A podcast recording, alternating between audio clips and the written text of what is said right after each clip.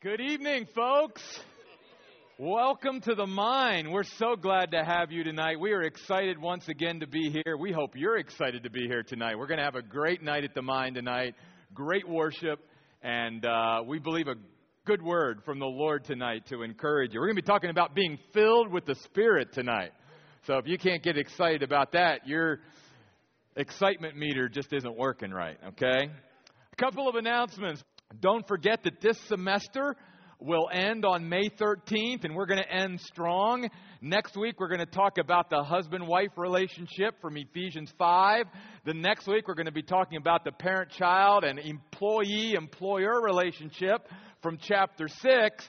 And then the last two weeks, on May 16th and 13th, we're going to devote to spiritual warfare. How do we as Christians defend ourselves against the attacks of the devil? How does the devil attack us? All of that. That's going to be coming up at the end of the semester, so we hope you'll hang in there with us all the way through May 13th. Also, don't forget this summer is a four week summer Bible study, July 8th, 15th, 22nd, and 29th. The last four Tuesdays of July will be right here in the auditorium to study 2 Timothy. And then beginning on Tuesday, August 19th, the fall semester will start back up and we'll be studying the book of James on Tuesday night. Yeah, great book. All right, enough commercials. Let's pray and then let's worship the Lord tonight. Here, here's one of the cool things. You know, we can say, boy, is there somebody in history that I could spend a day with? You know, well, for me, you know, being, I would love to maybe spend a 24 hour period with somebody like Abraham Lincoln or Alexander the Great or whatever. And yet, one of the things the Lord reminded me of the other day is like, don't forget about this, Jeff, that as a Christian who's indwelt by the Spirit of God, I get to walk with God every day of my life. I think that's pretty cool.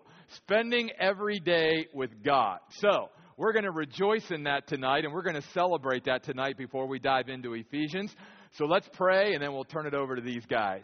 Lord, thank you so much for the Holy Spirit of God uh, we're just so thankful that we do not have to walk through life on our own. That God, you are with us, you are in us, you indwell us, you strengthen us. Lord, you're just there. And, and we, can, we can have you, Lord, walking with us every step of the way. And then, God, you provide our brothers and sisters in Christ to be able to walk alongside of us as well and encourage us. And then you give us the Bible to encourage us as well. Lord, so many different things the privilege of prayer. So, God, we just want to come tonight saying, you know, we might have had a rough day, a rough week, whatever, but God, we just want this next hour and 15 minutes to be a special time in our life where we just allow you to come in, invade our hearts and minds, revive us, refresh us. Lord, just send us out of here tonight, just different than when we come in, Lord. And we ask this in the precious name of Jesus. Amen. Thank you, guys. Thank you so much. Ephesians chapter 5, verses 15 through 21 tonight. Ephesians chapter 5, verses 15 through 21. Not a very big passage, but there's a lot in there that we want to talk about tonight. Here's what Paul says Therefore, be very careful how you live, not as wise or not as unwise, but as wise taking advantage of every opportunity because the days are evil. For this reason, do not be foolish, but be wise by understanding what the Lord's will is. And do not get drunk with wine, which is debauchery, but be filled by the Spirit speaking to one another in psalms, hymns, and spiritual songs, singing and making music in your hearts to the Lord, always giving thanks to God the Father for each other in the name of our Lord Jesus Christ, and submitting to one another out of reverence for Christ.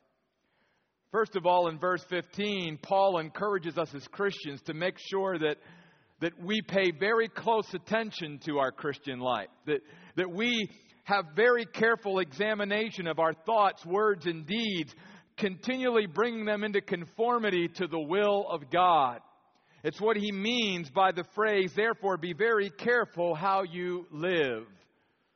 The word careful is a, is a term of accuracy in the Greek language. And in essence, what Paul is saying is this he, he's not questioning the direction that the Ephesians are going, he's questioning the degree of accuracy. It would be just like, say, on a map or going a direction. We can all say, you know, Tucson is somewhere south of Phoenix. But it would be pretty inaccurate to just tell somebody to start at Phoenix and go directly south because they're probably going to miss Tucson. You're going in the right direction, but you're still not accurate enough to get to your destination. That's exactly what Paul is saying here to the Ephesians. He says, even for us sometimes as Christians, we're going in the right direction, but are we still accurate enough? Are, are, we making sure that our thoughts, words, and deeds are totally lining up with what the Bible teaches, with what the Spirit of God is leading us to do? Because even though we may be in the right direction, we also want to make sure, in a sense, that, that we're making a direct hit, if you will, where God wants us to make that hit. It's sort of what Paul says in 1 Corinthians 9:27 when he tells the Corinthians, "I don't run the race uncertainly." In other words, I always as a Christian should know where the finish line is, what the goal is, what I should keep my eyes on. And a couple weeks ago when we talked about goals as the Christian, we covered that. And then he goes on to say in 1 Corinthians 9:27, "And I don't just beat the air like one who's boxing beats the air." In other words, I don't just go through my Christian life just throwing a bunch of punches hoping something hits. Paul says, No, I'm very strategic. I'm very intentional. That when I throw a blow, in a sense, as a Christian, I, I want to make sure it hits exactly what God wants me to hit with that blow, with that, with that opportunity, with that service, with that ministry. And that's what Paul's talking about here, that we've got to be very, very careful. In a sense, it, living the Christian life to the highest degree is a precision thing. No less than, say, you take your car to the mechanic. You, you want a mechanic who's, who's got precision. You don't want them to just generally tinker in there. Well, I, I think I got this fixed. No, they've got to be precise. And you certainly don't want a surgeon operating on you who's not precise. You want to make sure that if they go in there and do some kind of operation inside of you, that, that they're very precise with those instruments and all of that. God's saying, then, shouldn't we as Christians be precise about eternal things? Shouldn't we be precise about the Word of God and how we handle it and making sure that we get it right rather than, well, we're in the general vicinity, which is what I think a lot of Christians are satisfied with? And Paul says, no, no, no. Let's make sure that we live very carefully because you'll also notice at the beginning of verse 15 he uses the word therefore which links back up to the verse we ended with last week about making sure that we're waking up out of our spiritual slumber, that we're not apathetic, indifferent, you know, all of that in our Christian life, just going through the motions, and that we're waking up and, and waking up out of our lethargy as a Christian so that the light of Christ can shine upon us. And so that we have a, a clarity to our life and that we know exactly where God wants us to go. But that's going to happen only as I awake, only as by faith I take that step of faith and obey the Word of God and the Spirit of God as He's leading me. And then the light of God will come into my life and light my way. And as we talked about last week, not just light my way, but as my way is lighting up, then I'm able to light other people's light up by directing them to the light that's lighting my way as well. So that's why Jesus said, I'm the light of the world, but then he turns around and says to all of us, You are the light of the world. And in John 8 12, he says, I am the light of the world, and he who follows me shall never walk in darkness, but have the light of life. And that's what Jesus wants us all to have. But we have to be very careful how we live. Notice, not as unwise, but as wise. You see, God wants us to walk in wisdom, and, and really a careful walk is a wise walk. Uh, a careless walk would be an unwise walk. And then many would ask the, the question that would come and, well, how do I walk wisely as a Christian? Well, a couple of things. First of all, I think we have to realize that the wisdom that we need to live life doesn't come from within us. That, that as human beings, we, we have a very limited capacity to be able to navigate life and solve the problems of life and live above the circumstances of life. So, therefore, we need to acknowledge every day, really, that we need the wisdom of God. That's why James 1 5 says, If any of you lack wisdom, let's ask of God, and God will give it to you. God is not, you know, not desiring his children to have wisdom, but he does want us in humility to acknowledge that we need that wisdom before he bestows it upon us. I think the second thing we need is a right relationship with God. In order to have that wisdom, we need to maintain that right relationship with God, and part of that is just living an obedient life. All through the Old Testament and New Testament, the light of God shines on the obedient the wise person is not the smartest person intellectually. It's not the person who has the highest IQ. That has nothing to do with biblical wisdom. That has nothing to do with God's wisdom. The person who is wise in God's eyes is the person who understands and acknowledges that I need the wisdom of God in order to live every day. And God, I'm relying upon your wisdom to saturate my mind. And then once I find out what your mind is on something, I will obey. And that's what being a wise person is all about. Because as we're going to see here tonight, wisdom is fleshed out in the way I live. You see, again, the way the world uses wisdom a lot of times is it's always an intellectual thing, it's an analytical thing. And God says, no, you can tell the wisdom of somebody by the way they live their life. Because if they're living their life in accordance with the Word of God, under the direction of the Spirit of God, in the will of God, their life is going to reflect certain things. And the person who's not living by the will of God, not living by the wisdom of God, their life is going to reflect certain things. So we truly flesh out whether we're walking as wise and not as unwise. And again, you can go back to Ephesians chapter 1 where we started to study you know, a couple months ago now and see that God has bestowed upon us all insight and wisdom when we became Christians. And it's not a matter of like we don't have the capacity to understand in order to have the wisdom of God. We just need to tap into it. And even God has given us the Word of God that contains the wisdom of God as well. So he says once again, be very careful how you live, not as wise, but as unwise. And here's the other importance then of living a wise life, of, of walking wisely. Because that wisdom that God gives me is going to enable me, verse 16, to be able to know what opportunities in life God wants me to seize. And not only to know what opportunities God wants me to seize, but to have the wherewithal, to have the strength to be able to seize them when they come. One of the things that the Bible teaches us, like Moses in Psalm 90 says, Lord, teach us to number our days that we can apply our hearts to wisdom. In other words, every day I, I need to know that I've only got one life. We do not believe the Bible teaches reincarnation so that if we get it wrong the first time, we can come back and do it all over again. No, we believe the Bible teaches that God gives us one life and that's it.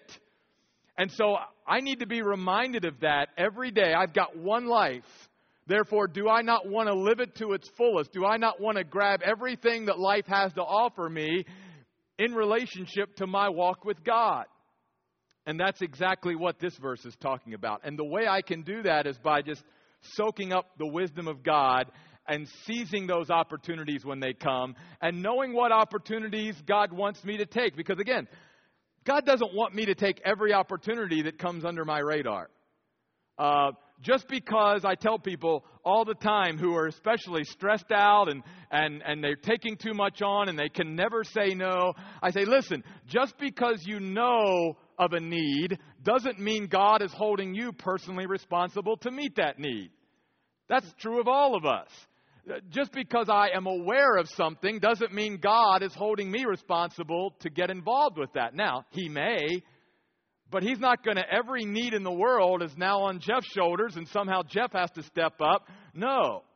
God's going to spread that responsibility out to many, many different people, and God doesn't want that responsibility to be shouldered by any one person or any small group of people. But when the opportunities that God wants me to take comes along, if I'm walking carefully, if I'm trying to live an accurate life, and if I'm walking in God's wisdom, I will know what those opportunities are that God wants me to take, and I will have at that moment the strength to take them, knowing, again, because I only have one life.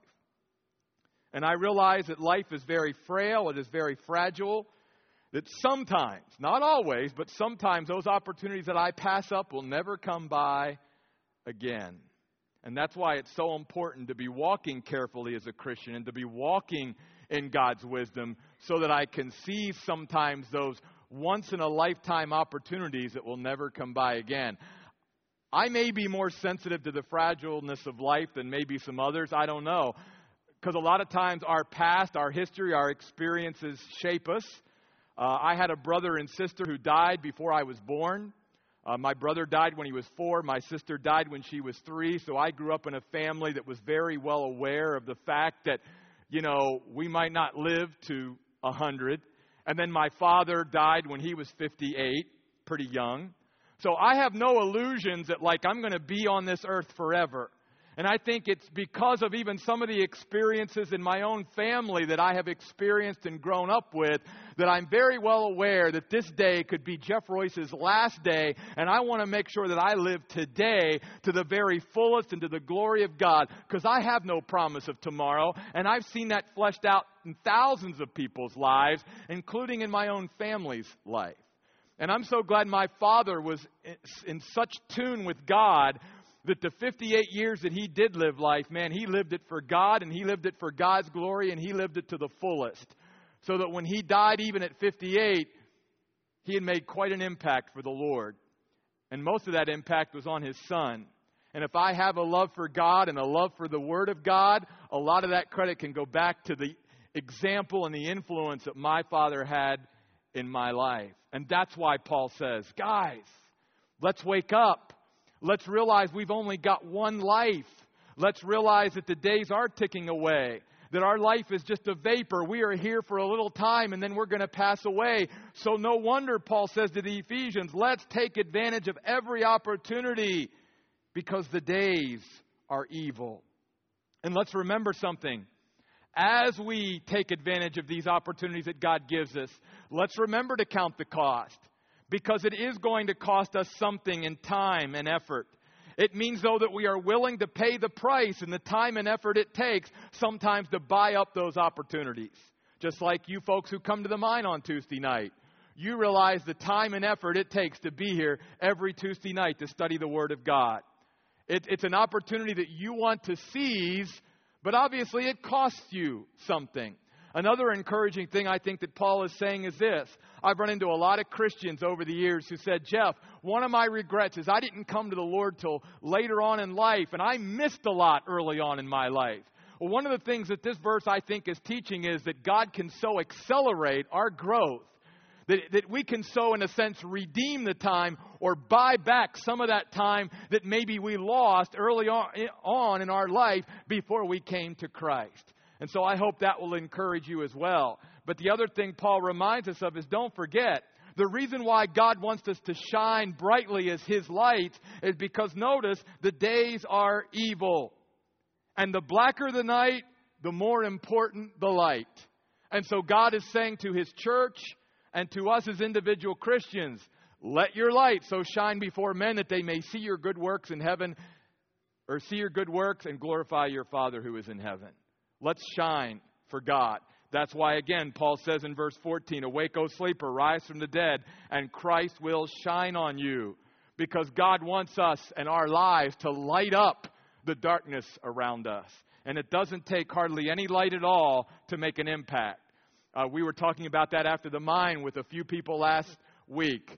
And uh, I said, you know, one of the illustrations that came to my mind even before last week was the fact you could go into a huge stadium and that stadium could be totally dark. And in the corner of that stadium, somebody could light a match, and you could see that match. Because it doesn't take any light at all to begin to light the darkness around it. And so God wants us to light our light and let it shine. Verse 17 For this reason, do not be foolish. Let's not spend our times on things that aren't going to count for eternity. Let's not spend one day being wasteful of the time that God has given us, but be wise by understanding what the Lord's will is. And God is saying to his people, I'm not here to hide my will from you. I want you to know my will. I think a lot of Christians think that God's will is sort of like this hide and seek that God plays, and they've got to spend their whole Christian life trying to figure out what God's will is for their life. First of all, there are many places in the Bible where it just explicitly says, This is the will of God. And God says, so before you want to know some things that maybe I haven't included as my will, why don't we focus on the things that clearly are my will in the Word of God? And let's focus on those things, and then we'll move on from there. But I want to direct your attention in verse 17 to the word understanding. It's a very interesting word. It's, it's a word that was used about putting puzzles together, which is really what wisdom is all about. It's the skill of living in this way. Okay, as a Christian, hopefully I'm growing in my understanding of the Bible. I'm beginning to know the mind of God. I'm beginning to know the principles and precepts of God's Word. But then over here, I've got situations in life, okay? I got this situation that came up. I got this situation. I got this relationship problem. I got this relationship struggle. And here's what wisdom is. Here's what understanding is from God's perspective.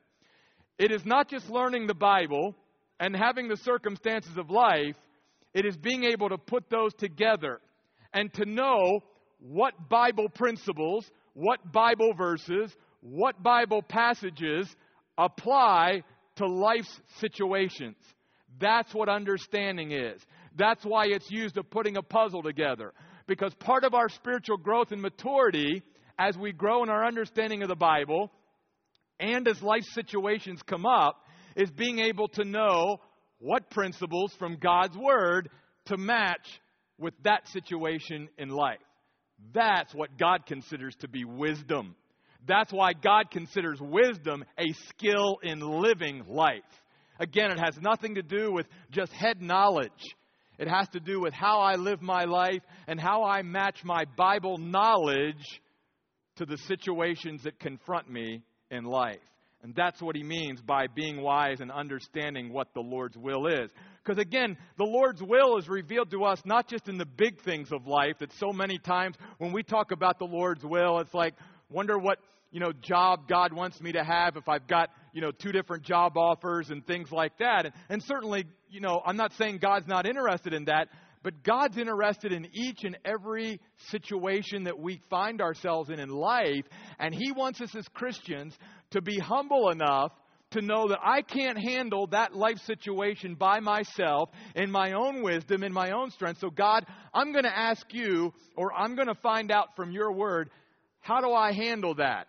I, am going to look to you to help guide me.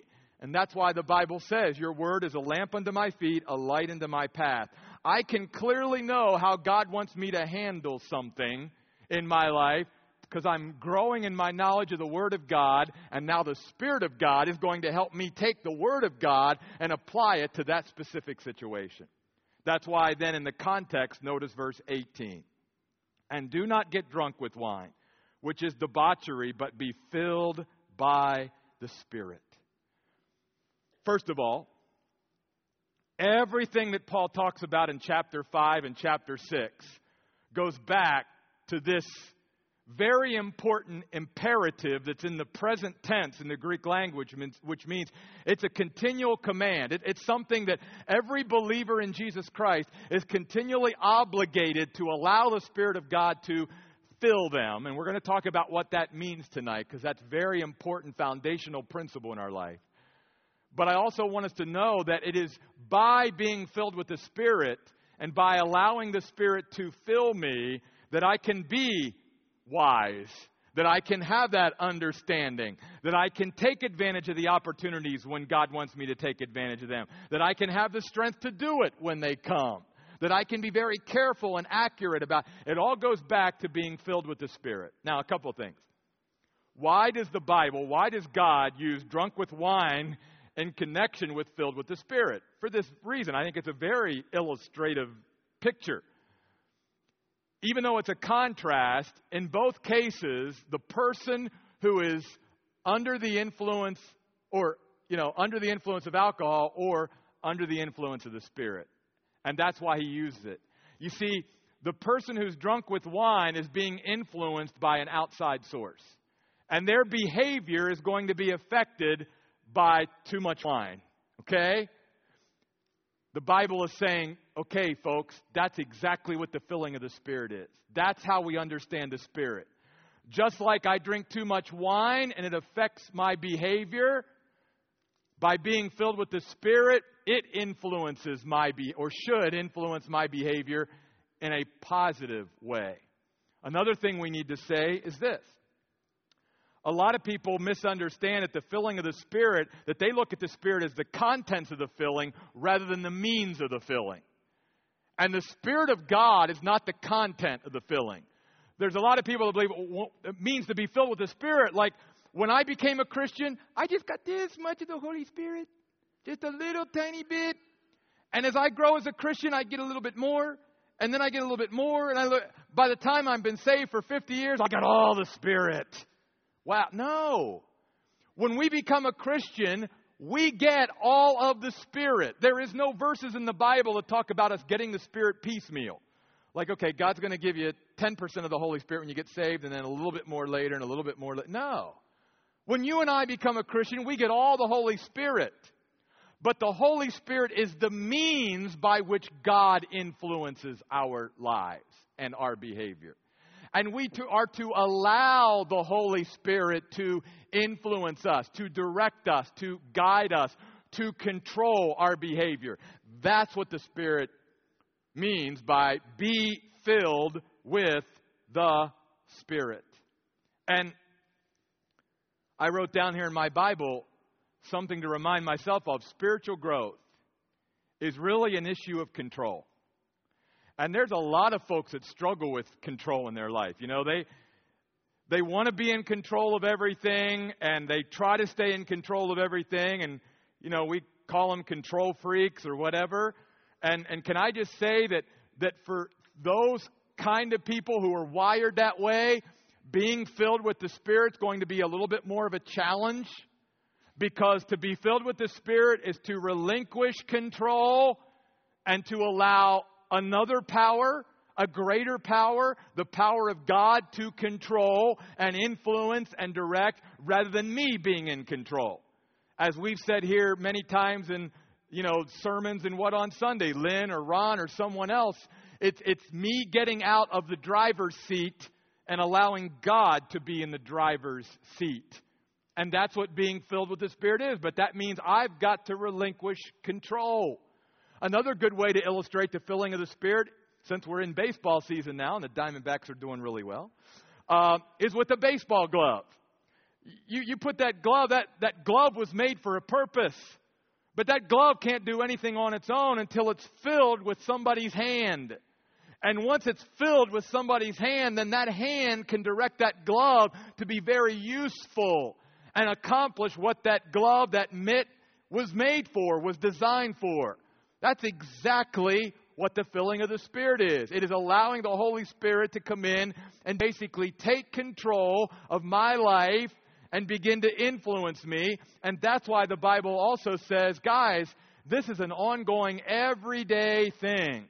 This isn't something where I get filled by the Spirit and then I don't need to be filled by the Spirit. It's not a one time thing in my life.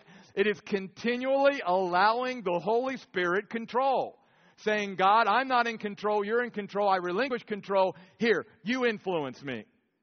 You take over my life. You direct my life. You direct my speech. You direct how I'm going to relate to this person today. Allow the Spirit of God to control. That's why a lot of times in, say, relationship issues, especially with, and I'm not just talking about marriages, but just even friendships and stuff that's rocky and stuff. And and people are saying things to each other, and we've already talked about speech and how hurtful our speech can be. One of the real practical things I say is look, you may have to, every time you talk to that person, just pray, Holy Spirit, you've got to be in control of my mouth so that I don't say something that I shouldn't say. And, and then trust that the Holy Spirit will do that and allow Him to control what comes out of my mouth rather than me being in control. When I lose control because I can't control myself all the time, that's when trouble comes. Only God can control our tongue. Only God can control this flesh. And so I've got to relinquish control to Him and be filled with the Spirit. Another point the only way I can obey the commands of the Scriptures is by being filled with the Spirit. Therefore, therefore, if we do not obey this command, we cannot obey any other command of Scripture. That's pretty important. Because I need the help of the Spirit of God in order to obey God. I cannot obey God on my own. It's not like I can divide the, the Bible into, well, these are the harder commandments, but these are pretty easy. I no. I need the Lord to help me to obey all things, not just to love your enemies and pray for those who hurt you. Yeah, certainly. I'll admit, yeah, I need the Holy Spirit for that. No, I need the Holy Spirit every day for everything. And it's living that humble dependence upon the Holy Spirit that God is looking for in my life. God will give me all the guidance, direction, light that I'm looking for in my life as long as I turn my life over to Him and allow the Spirit of God to fill me. Now, again, a lot of different views out there. There's some people that feel like that when a person is filled by the Holy Spirit, there's only sort of one manifestation, one evidence of the filling of the Spirit, and that is speaking in tongues. Can I just say that that's just one of hundreds of evidences of being filled with the Spirit? And that I do not that I do not have to feel like that I'm not filled with the Spirit if I do not speak in tongues. And can I just say that in the book of Acts, which is what many people use when they talk about tongues, that if you count the six times in the book of Acts that the filling of the Spirit is used, only once is it in connection with speaking in tongues. The other five, it's in connection with totally something different than tongues. So we need to have a biblical, balanced view of the filling of the Spirit. In fact, in this context, you'll notice that the evidence of the filling of the Spirit is actually the first thing is worship or joy. Notice what he says in verse 19 Be filled by the Spirit. And if the Spirit of God fills you and I as Christians, guess what we're going to do? We're going to begin to speak to one another in psalms, hymns, and spiritual songs, singing and making music in your heart to the Lord. First evidence, Paul says in Ephesians 5, is that first of all, the filling of the Spirit is going to produce joy in my life a joy that's going to overflow in my praise and worship and singing praises to God. And so you show me a Christian who's joyful, who's full of the joy of the Lord, and I'll show you somebody who's allowing them at that moment to fill them. He's allowing, or she's allowing, the Holy Spirit of God to influence them and to control their behavior. And I love this. You'll notice the encouraging aspect. Because notice in verse 19, he's challenging the church. Guys, when you're filled with the Spirit, part of that responsibility is to encourage each other. As the Spirit of God takes over your life and encourages you and builds you up and strengthens you, then He wants you to use that joy and that overflowing of the Holy Spirit to speak to one another Okay, so we have that mutual responsibility, which goes back to why we need to be together as the body of Christ and not be out there on some island isolated saying, I can worship God on my own. I don't need to go to church. Well, if that's so, how can you obey being filled with the Spirit and then speaking to each other this way? If you're going to do it on your own and be that Lone Ranger Christian. No, God called us to be in community with each other so that we could mutually encourage each other and build each other up in the body of Christ. See, I, I just believe that every time you and I come to church and get together, we ought to be built up. We ought to be strengthened. We ought to be revived. We ought to be refreshed. We ought to be energized. The, the, Spirit of God takes the Word of God, takes the people of God, takes the music of God, takes the presence and the power of God, and builds up by speaking to one another in psalms, hymns, and spiritual songs. So the other thing is that from God's perspective, our praise should be very truthful and biblically based. God doesn't just want us singing anything. First of all, He wants us singing psalms. Well, I think there's an Old Testament book called that. And, and one of the cool things is we know that the Psalms really were songs. We don't have the sheet music anymore for those Psalms, which I wish we did. But the Psalms were songs. And so, you know, sometimes just singing Scripture and putting Scripture to music, which is what a lot of people do today, great. Hymns and spiritual songs. But the idea is that we're singing truth to each other. We're singing accuracy to each other. Because what good is it going to do? What encouragement is going to do if we're singing to each other, but we're not singing truth? We're not singing things that line up with the Word of God. Then it's really not going to be very encouraging. So God says, make sure that everything you speak to one another in your psalms, hymns, and spiritual songs go back to the foundation of the Bible and to the truth that the Bible teaches. But notice also this it's not just ending with speaking to each other and encouraging each other, but there even comes that point as a Christian, and maybe we don't even want to admit it sometimes because we probably appear a little weird. That's okay. That we even make music in our heart to the Lord. In other words, sometimes it's that inward spiritual communion that just me and God are having and, and maybe not even anything's coming out of my mouth, but I'm singing in here. And there's been times, I probably shouldn't even admit this. I've been going down the highway in my car, and there's no music on, but I'm singing in my heart. And there are people who pull up next to me at a stoplight and look at me like, what's up with that guy? And can I just say, you know what? I don't care. I got the joy of the Lord the Lord is filling me up, and, and I'm just, I just want to praise Him right there. I don't even need the radio on. I mean, a lot of times I do, but a lot of times I'm just going, and I, it's just that overflow that God gives us when we allow the Spirit of God to fill us, to influence us, to control us, and it just flows out. And if we live that way, then obviously when we get together, we're just going to sort of spill over each other as well. And it's just going to overflow. That's why I encourage Christians minister out of the overflow of what God is doing in your life.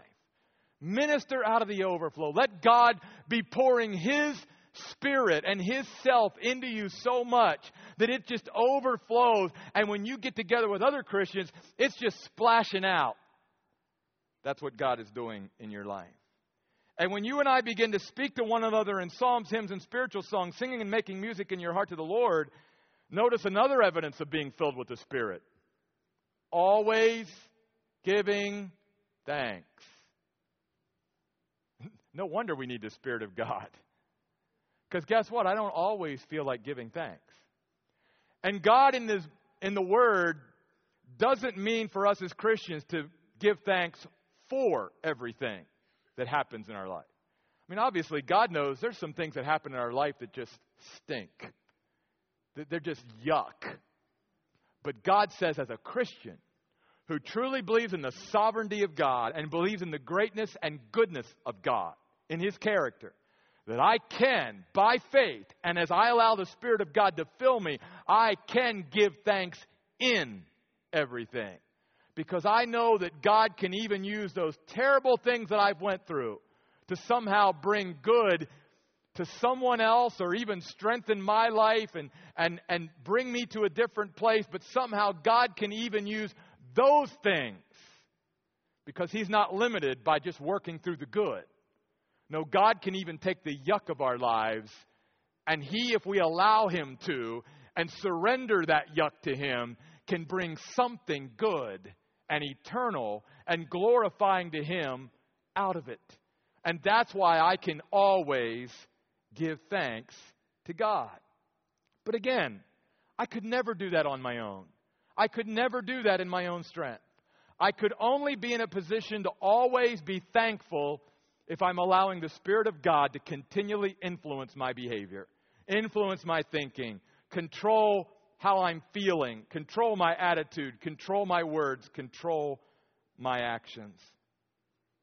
And so he also ends in verse 21 that the Spirit of God will also lead me to not ever seek my own agenda, to not exalt self, but to be willing to mutually submit to one another in the body of Christ. So, very easily, an outline here from just this passage. Being filled with the Spirit will elicit three things joyful, thankful, submissive. Just in this passage alone, Paul says there are three evidences that a person is filled with the Holy Spirit of God. Are they joyful? Are they thankful? Are they willing to submit and not always be out for their own pushing of their own agenda, but submitting to one another out of reverence for Christ. Now, the amazing thing about this passage, too, that we've just looked through tonight a little bit, is that Paul obviously just didn't walk the walk or talk the talk, he walked the walk. He exemplified exactly what he was sharing with the Ephesians in this book. Because as he wrote these words, let's not forget that he was a prisoner while he wrote these words. That life's circumstances for Paul at that point weren't just, you know, rosy and that he had his freedom and all of that. No, he was under house arrest as he wrote these words. And also, I want to share in closing tonight another example from Paul's life. I want you to go back. You can close from Ephesians and go back to the book of Acts, to Acts chapter 16. And tonight, because we talked about the filling of the Spirit being evidenced by worship and praise and singing to each other, I asked Seth if the guys would come out tonight and end with a song. Because I just think, how can we study this passage tonight on being filled with the Spirit and saying that part of the filling of the Spirit's evidence in our life is that we sing the praises of God without leaving with singing the praises of God. And notice how this is all brought together in another instance in Paul's life. I want to begin in Acts chapter 16 and verse 20. I'm sort of starting in the middle of the story, but if you want to read the whole story tonight, that's fine. But for the sake of time, I'm picking it up in verse 20 of chapter 16 of the book of Acts. When they had brought them before the magistrates, they said, These men are throwing our city into confusion. They are Jews and are advocating customs that are not lawful for us to accept or practice since we are Romans. The crowd joined the attack against them, and the magistrates tore the clothes off Paul and Silas and ordered them to be beaten with rods. Can I just say, I've never been beaten with rods, but that doesn't sound very good. And then, after they had been beaten severely, they threw them into prison and commanded the jailer to guard them securely. Receiving such orders, he threw them in the inner cell and fastened their feet in the stocks. Now, before I read verse 25, if you and I have been through what Paul just was through, including Paul and Silas, and we would be trying to navigate that moment in our own power and strength and wisdom, and not releasing that moment to the Lord and allowing the Spirit of God to fill us, we'd be sitting there in that prison cell, sitting, soaking, and souring. We'd be having a pity party for ourselves. We'd be feeling sorry for ourselves. We'd be wondering why such a faithful servant like me has ended up like this. But because Paul and Silas were filled by the Spirit and allowing the Spirit of God to influence them to such a higher level than we could ever achieve humanly, notice the reaction of Paul in verse 25. About midnight, Paul and Silas were praying and singing hymns to God. If I would have been beaten with rods severely and thrown into prison, I doubt if I would have been in much of a mood to sing praises to God. But this passage, along with Ephesians 5, shows us just how powerful the filling of the Holy Spirit is. And how the Holy Spirit who fills us can rise us to a level that is so beyond where we could ever go on our own. And notice what God does with this moment. Suddenly, a great earthquake occurred so that the foundations of the prison were shaken. Immediately, all the doors flew open and the bonds of all the prisoners came loose. When the jailer woke up and saw the doors of the prison standing open, he drew his sword and was about to kill himself because he assumed the prisoners had escaped. But Paul called out loudly, Do not harm yourself, for we are all here. Calling for lights, the jailer rushed in and fell down trembling at the feet of Paul and Silas. Then he brought them outside and asked, Sirs, what must I do to be saved? They replied, Believe in the Lord Jesus, and you will be saved, you and your household. Then they spoke the word of the Lord to him, along with those who were with him in his house. At that hour of the night, he took them and washed their wounds. Then he and all his family were baptized right away. The jailer brought them into his house and set food before them, and he rejoiced greatly that he had come to believe in God together with his entire household. Folks, God took a couple of Christians who were willing to be filled by the Spirit to bring a whole family to faith in Christ. And if God can do that with Paul and Silas, God can do that with you and I. In fact, in the very next chapter, chapter 17, the Bible says these Christians who are being filled with the Spirit are turning the world upside down. And if God can do that back then, I guarantee you God can do the same thing for, through you and I today. All we need to do is relinquish control of our own lives and say, Spirit of God, I'm going to allow you to fill me today, this hour, this moment, tomorrow, the next day. I'm going to allow you to influence my intellect, my thinking, my attitudes, my actions, my speech, the direction of my life, the passion of my heart. Be filled with the Spirit. And God can use your life to impact other people. God can use this church to turn this community upside down. Let's be filled with the Spirit of God. Let's pray. God, as we come to this moment where we're going to lift up our praises to you, I, I, it is my desire that before we sing one word tonight of praise to you, that we are allowing the Spirit of God to take over right now. And that our praise to you is going to be praise from a spirit filled believer. That we're saying, Spirit of God, take over. And, and that, that means if the Spirit of God says, raise your hand, we're going to raise our hand. And if the Spirit of God says, shout, if the Spirit of God says, I want you to sing like you have never sung before, and I want you to make a joyful noise to the Lord that we will do whatever the Spirit of God is guiding us to do. And that God, some of us may even dance out of here tonight into the parking lot because we're just being led by the Spirit of God and we're being filled by the Spirit of God. What God you can do with a group of people that will just allow the Spirit of God to take over our lives. God, I just want to say here tonight that as the privileged teacher of these folks on Tuesday night, would you just bless them and, Lord, inhabit their being? May your presence and the Spirit of God just rest upon them tonight.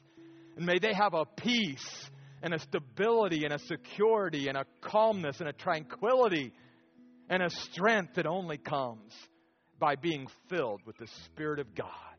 We pray in Jesus' name. Amen.